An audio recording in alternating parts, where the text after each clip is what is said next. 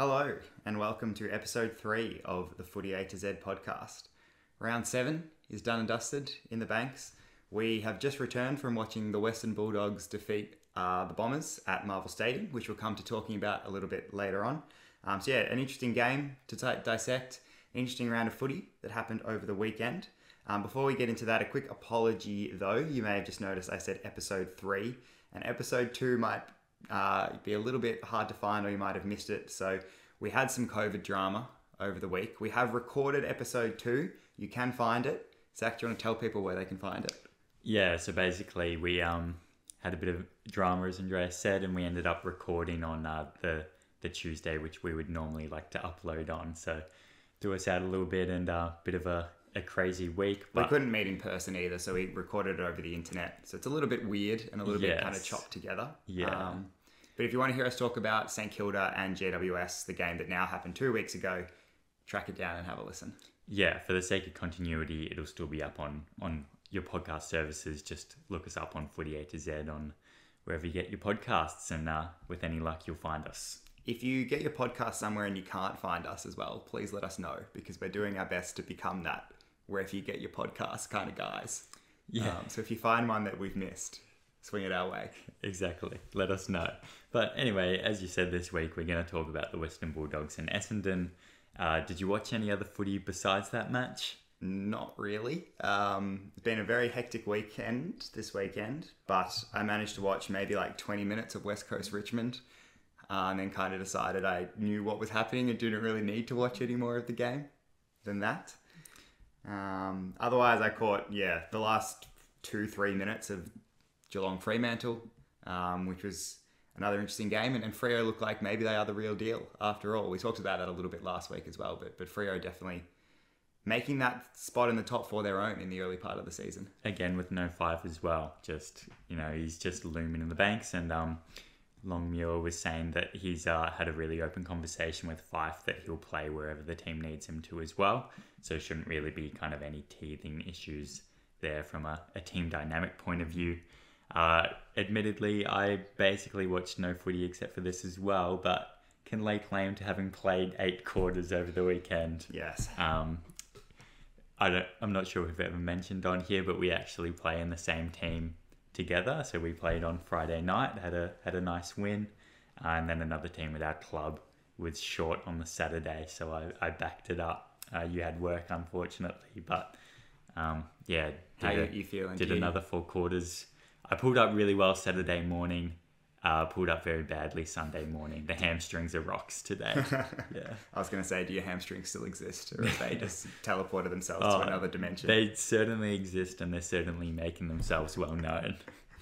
Um, cool. So we didn't really watch much footy over the weekend. We'll get that out of the way. I guess uh, the interesting footy news story that kind of caught my attention from during the week, though, uh, was that it was kind of a nice, heartwarming story to see Erin Phillips becoming the first uh, player to sign for Port Adelaide's AFLW team. Yeah, brilliant. And I think it was on the way to training this week. Um, the announcement had kind of just come out, and Greg Phillips was actually on SEN. Uh, so I caught that interview, Cool. which was just great listening. Uh, he was just so bubbly, so proud. Paid really good respect to the Adela- Adelaide Crows and kind of spoke about the, the supporting role that he had to play and kind of put his his power pride to to one side just for the time being. But um, is super pumped to to pull the scarf back on and um, yeah, cheer on Erin. And yeah, I don't think even Adelaide supporters, surely deep down, uh, you'd, you'd be hard pressed to find someone who isn't excited to see Erin Phillips playing for Port Adelaide. Yeah, there's definitely quotes flying around. You know what she dreamed of since she was was a little girl to represent the same club her dad did. So it's going to be uh, very emotional to see her run out for the power next year. And I'm also really looking forward to that first AFLW showdown, um, which would be now an even spicier affair. Yeah, But- absolutely. but this is kind of kicking off the rivalry and as well. talk of Erin potentially luring a couple more Adelaide players over as well. So, yeah, plenty more spice into the dish there. But uh, speaking of of games that are quite entertaining and fierce, the one we watched today at Marvel, uh, maybe maybe not, anything but. yeah, maybe not quite so. We were actually there. So the the first podcast that we've done where we've actually attended the game, yeah, it worked out well. So we just earmarked um, to get down to Marvel. It's a strange place. Yeah, we were kind of we got into Marvel Stadium. Admittedly, you know, as Richmond supporters, not a place we go very often. Famously, um, we got there, we sat down, and we just kind of looked around with the roof closed, and we were like, we could be hundred meters underground right now, and we would have no idea. Yeah, just at an international space station watching. Kind of a weird little time warp. That yeah, Yeah, I think the the best comparison we ended up arriving was it's very much that you're in the cinemas kind of feeling, and you just have no idea what world you're going to walk out to afterwards. Um, but it was nice to be at the game and sitting up high. I think we commented, you know, you, you from an analysis perspective, you can see the whole field and you get a lot of value out of it that you don't really get watching it on the broadcast and the TV. Um, Yeah, So that was fun as well. And just, you know, being at a game at a new, as a neutral is kind of a fun perspective too. You can almost just kind of like relax and watch the footy a bit more without being so invested in your team yeah, plenty of conversation this week about broadcast deals and and the likes. Yeah, everyone's kind of talking about you know shows around the game and frequency of games and free to air and whatnot. My one wish to broadcasters is to just zoom the bloody camera out so we can see what's going on. So Yeah. yeah, being at a game and not having just being a neutral, but not having the personal kind of connection to either team. Um, yeah, I really enjoy just being able to observe the structures uh, as as a as a footy nerd would. I think that having that neutral perspective as well, one of the things we commented on was that a lot of people yelling at the umpires just sounded very silly the whole Yeah. time. Whereas when you're doing it and your team's involved, you think you're a perfectly rational human being. Yeah, it's just strange the the stuff people complain about. Yeah, all the things that have happened, and that that's what you what you pipe up about is just a little bit random and and never nice to hear kids yelling at the umpires as well. There were were a couple of young people around, so yeah, not not something you really want to see um, from from a young audience where the AFL's really trying to make a big effort to to up that respect for umpires. I think the other thing that we got a, a nice view of, um, which is something that a few people have, have actually asked for on the channel before as well. So maybe if we get a chance to do a few more of these, we can turn it into a video. But was the the forward fifty setups at centre bounces. Um, the Bombers going with a very kind of organised line of players most of the time, whereas the Bulldogs would kind of adopt this kind of three-two-one formation where they'd have their smalls up right on the arc and then their talls a little bit deeper. Um, which is kind of interesting to see that perspective, which you don't really get on the TV a lot Yeah. of the time. For soccer fans, it was almost like the Essendon uh, not going across the field though, going up the field was like that classic at the corner uh, when the commentator goes, they're, they're all at the bus stop, everyone's Yeah. got their ticket, and um, yeah, they were just in a neat little row, basically leading up the spine of the ground. And probably the Bulldogs really putting that emphasis on stretching the ground was just a pattern that we saw not just at stoppages, but uh, just across the entire match, kind of making Marvel look bigger than it was. Yeah, I'm really trying, I think, a lot of the time to, to suck the game over to one side and then all of a sudden release it um, out the other. So I guess kind of the main takeaway that we had from the game and the reason the Bulldogs were able to set up such a, a convincing win for themselves was that they just did it way too easily off half back pretty much all day. And that was a big part of it is that that ability to open up the ground for themselves um, and really pinpoint their way and, and slice their way through. Um, Caleb Daniel looked like pretty much one of the best players on the ground all day. Uh, Bailey Dale was great as well. So 32 touches for Daniel, 28 touches for Dale. Uh, and when you throw Ed Richards in to that trio, sort of floating across half back as well, uh, about 1800 metres gained between the three of them. So even though the, the possession stats and the stoppage stats were actually quite even, um, and you know the Bombers actually did quite well with with Parish and Merrett around the ball. As soon as it went to transitioning from end to end, the Bulldogs absolutely um, did that part of the game a lot better than the Bombers all day. And some of that field kicking was just phenomenal. Like the confidence to, to really hit to players running on what we would maybe call unusual diagonal leads away from the ball carrier at times into the wings was just really just class A and, and a pleasure to watch at times. I'm not sure whether you mentioned there the bounces 12 to 13 for the Bulldogs Yeah. was ridiculous and actually a really good measure of just how much time and space a team has.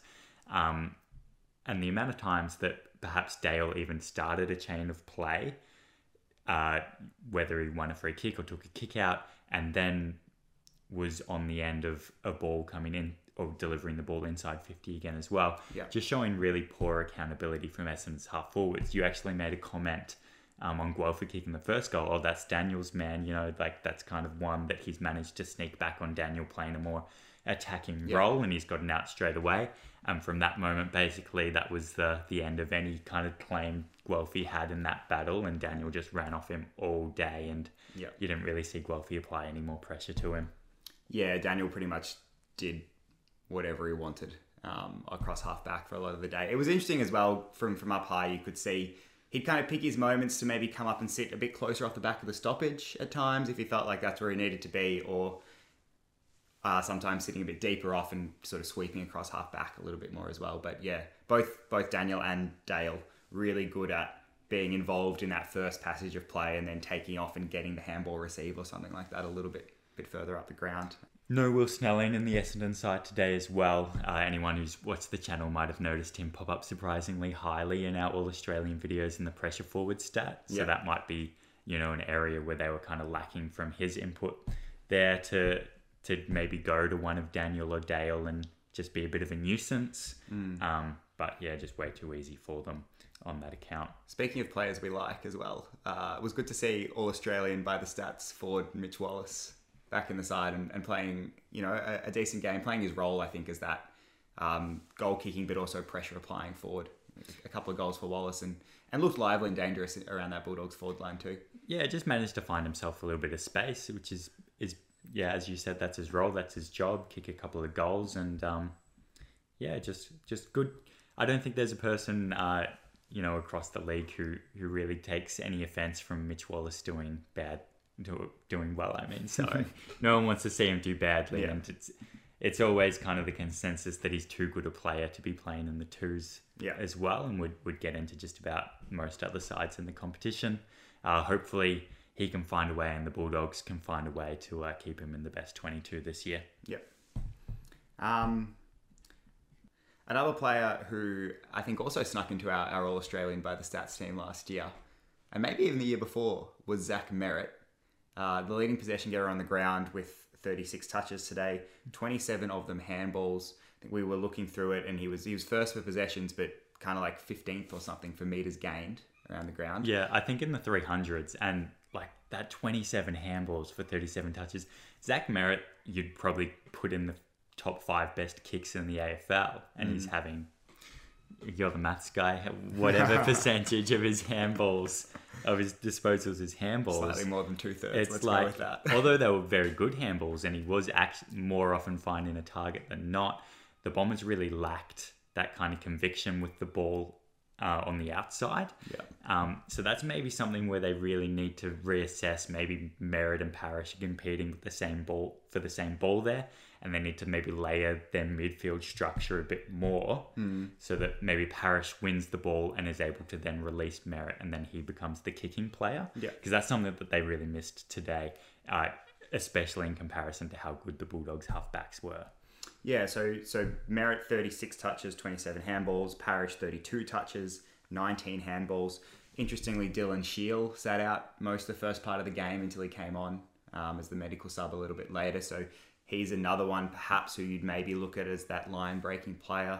Nick Hind not in the side at the moment. Um, also potentially a player who could could give some of that polish off half back and um, and I, I mean, even you know, you look at the stats and, and you see Dyson Heppell and Mason Redman across half back for Essendon still got heaps of the ball as well. But I think you used the word conviction a few moments ago, which uh, uh, is a great way of, of capturing it. The Bulldogs and that you know those twelve bounces to three again really shows you just looked like they actually wanted to achieve something whenever they got the ball off half back, whereas the Bombers would get the ball off half back and.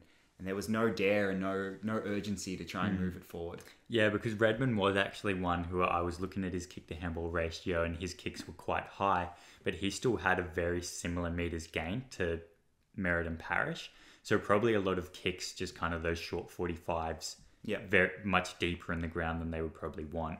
Uh, trying to pick the way through the zone, um, and yeah, no real line breaking ability to to try and get him to to get the ball a bit deeper. And and I guess it's easy to sit here and say, oh, you know, the Bombers weren't that great at transitioning off half back and maybe should have taken the game on. But it's also always important to in discussions like this to acknowledge that that also means the Bulldogs were quite well set up behind the ball. So, you know, obviously you're not going to rush if you look up and you just see a, a, a you see a sea of Western Bulldogs jumpers. Surely I can find a better way to say that in future, maybe. A but- pack. a pack, a swarm, yeah, a pack of uh, of Bulldogs jumpers in front of you. That's not, you know, that's not encouraging you to take the game on. So when a team is able to, to do that defensively and set up well behind the ground, uh, sorry, behind the ball around the ground, definitely uh, helps to to stifle that transition.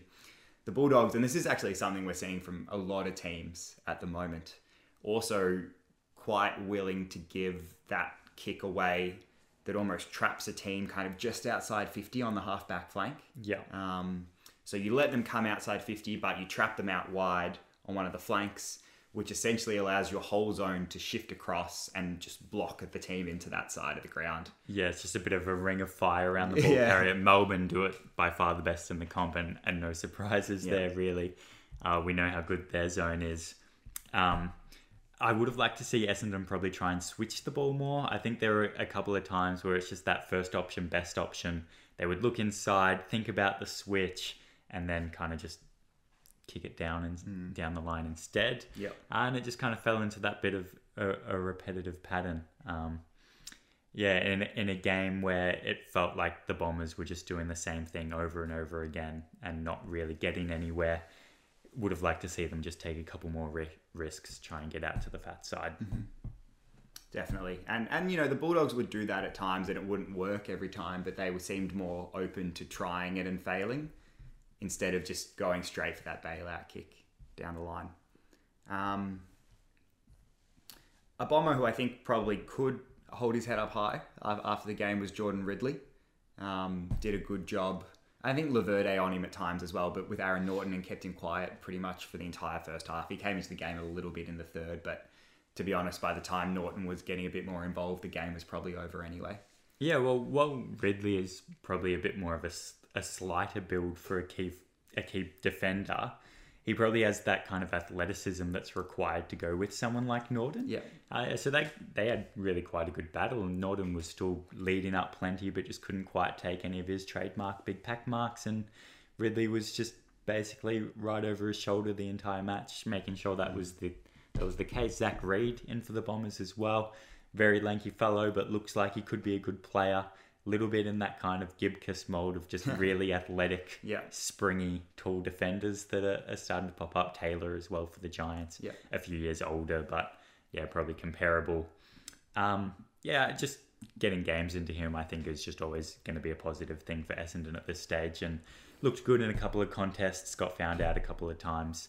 I think a, a holding the ball against him that maybe led to a goal, but um, yeah, like you said, Naughton quiet, but the Smalls really chipping in. Cody Weightman kicked a kicked a goal and let the uh, the Essendon Bombers and fans in front Cheer of us squad know all about it. yeah, absolutely know all about it. And um, The kind of player that, geez, like you can see why everyone gets annoyed at him, but boy, you'd love to have him on your team. He's almost become the new Hayden Ballantyne, I think, the, the competition in a way um, lately. But the way he attacks the ball, and you, you just see he's that kind of player, whenever the ball hits the ground inside 50, he just wants it. And he's just going to do whatever he can to try and get to it. And then once he gets it, he just wants to kick a goal. And there was one, I, I can't remember, I think it was, was Cordy he pulled it back to in the forward pocket. But he had dodged around a couple, managed to win the ball, was about to take a, you know a, a risky snap from the boundary, and just saw Cordy on his own at the last second and managed to pull it back. yeah, just took every fiber of his self control to to do the team thing. And I'm sure he has you know great team values and just wants success for the Bulldogs. Mm. But yeah. It's not necessarily a bad quality that he wants to take it upon himself and, and be the one who kind of bursts through the lines and kick, mm. kicks the goal there. Uh, lots of diagonal runs, as we said, off halfback for the Bulldogs. Probably a bit more dynamic ball movement than we've seen from them throughout the year. Yeah. The Bont looked really good, marking around the ground at times, Yeah. although he didn't have a massive possession game. Yeah, just he kind popped of up fit when he needed to. yeah, Yeah. fit into the structure well. Kicked a, a goal, I think, and um, Yeah, so I, it's maybe worth talking a little bit more about some of those diagonal runs that we saw the Bulldogs doing because they were kind of interesting and, and obviously just looking to change angles so that a defensive team can't really settle into a transition that much. But looking, I think the, the, the one that we really remarked on that seemed kind of interesting to us was was that kick to someone running diagonally away from goal, coming out of the back line, where you know traditionally you'd look to hit a midfielder or a half forward leading up at the kicker, um, but if they managed to kind of manufacture some space in the zone in behind, they'd have someone run diagonally through. Um, in, in which case they could take a mark and almost just get it and keep going further on up the ground when it worked. Um, Yeah, and there were a couple of times where they went end to end in a couple of kicks, and that, that kind of momentum is, is probably the reason why. Yeah, I thought an interesting game from the perspective of the Bulldogs midfield as well. Um, you know, the Bont was good, stood up when he needed to, didn't have a huge impact in terms of numbers and possessions. Macrae was also probably, you know, still had a very good game, but not as prolific as he often is. Um, and was probably kind of well held out of it by some of the Bombers mids throughout the course of the game as well. Um, but they're, you know, able to cover for that pretty well. Um, Treloar was good at times and provided a lot of pace and run, and, and Josh Dunkley had a really good game as well, kind of in that floating mid forward sort of role. Yeah, and probably as we touched on, uh, Merrett and Parish winning the ball at the source so much as well probably cancels out someone like Macrae's output. Yeah. But yeah, and then it, it really was just those outside runners, even for the mids, the mids as well, that were really performing well. That sees the Bulldogs climb up to tenth now after what was a very slow and unexpected start, um, but kind of following that trend that we've seen from grand final losers over, over the past couple of years, just finding it tough to get going again, uh, regardless of, of how good their list may be. Uh, and the Bombers, Sitting 16th, I believe. yeah, Um, just with still just the one win. we were making a little joke that the footy A to Z curse lives on. Uh, it seems that sometimes when we make a um, a specific A video, is specific to a team. Yeah. then um, they are immediately cursed, uh, meaning that they, they start playing badly. Something happened last year with, with Carlton, was saying whether they could jump up the ladder a couple years ago, much like Brisbane did, although that maybe be, might start. I still hold that we were now. right. That video was right. We were just early. Yeah, just very We before were, it was cool. we were talking up Carlton before Carlton were ready for it. yes, they Um, just didn't know it yet. And then it happened to Richmond as well. We made that video about Richmond's premiership era, and pretty much as soon as we released it, they started losing games last season. Yeah, and now Essendon have done the same this year. So Sorry, Bombers fans, it's all our fault. Yeah, and you know, we often get people saying, "Oh, please make a video about my team," or "When when are you going to make a video about my team?" Just be careful what you wish for sometimes, and um, Yeah. you know, maybe request that we make a video about your rivals instead. Could be the the tactical go. Uh, so our camera just died, but maybe it saved us from us us rambling a little bit in the outro. Uh, but we're we're just going to power on with um a still screen and and finish off the podcast. If you're still watching, thank you. Um, and we figure that if you've made it this far, you're dedicated enough to listen to us for like two more minutes without actually seeing our faces. Yeah, I'll chuck our little cartoons up on the screen uh, just so you don't feel too lonely. But Maybe we can Um, cut this bit out of the, the podcast audio version because they don't even need to know that the audio cut out the video. the video. Yes, they don't need to, they don't need to know the video cut out. Anyways, looking to next week, uh, we think we've pulled out a, a picked out a game just by process of elimination. Uh, we can't actually watch any other game except for Richmond Collingwood, which we're going to. Yeah. And it actually probably looks like the most interesting round of the game. Why is that? Most interesting game of the round. Yes. Yes. Um, so eighth versus ninth, Richmond Collingwood.